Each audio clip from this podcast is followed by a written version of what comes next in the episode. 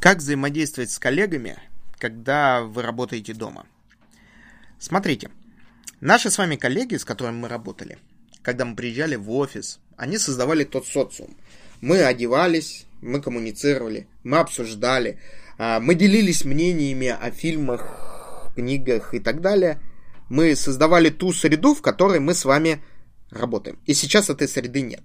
У нас есть мессенджеры, WhatsApp, Viber, Telegram, у нас есть почта, у нас есть возможность провести видеоконференц-связь, но у нас нету визуального контакта, и мы не понимаем, как нам быть. Мы находимся в изоляции. И в этом есть определенный как бы стресс, определенная зона дискомфорта.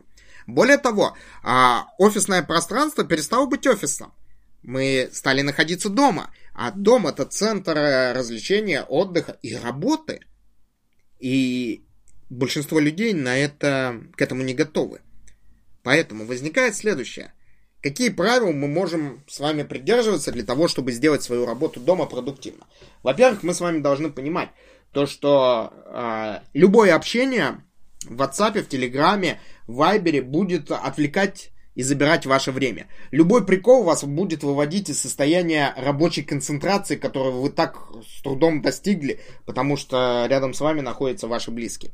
Или потому что есть множество других отвлекающих факторов и обязанностей. Поэтому концентрируемся на работе и отключаем все средства связи и коммуникации с вами. Раз, отключили. Включаем их в четко установленное время. Это очень простой совет, но этот совет вам позволит что? А, максимально сконцентрироваться и максимально обеспечить свою а, работоспособность. Это раз. Два мы начинаем планировать э, время наших контактов и выходов на связь по определенным вопросам. Это может быть Skype, это может быть WhatsApp, это может быть Telegram, это может быть e-mail. Но мы начинаем эти коммуникации планировать. Раз. Два мы также можем спланировать время неформального общения с коллегами, когда мы можем сделать звонок, допустим, рано утром и поговорить, что, чего, как дела, обсудить какие-то э, идеи и пожелать друг другу хорошего рабочего дня и, собственно, отключиться. Следующий контакт будет непосредственно, допустим, вечером. Вечером.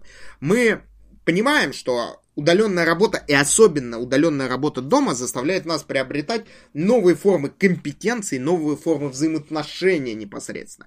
И вот здесь вот нужно очень, скажем так, тестировать, экспериментировать и понять, что подходит непосредственно вам, непосредственно вашей команде. Почему? Потому что именно вот э, создание вот этой вот атмосферы, атмосферы влияет на нашу как эффективность, как с положительной точки зрения, так и с отрицательной точки зрения, и влиять на развитие нашей компании, команды или непосредственно вас.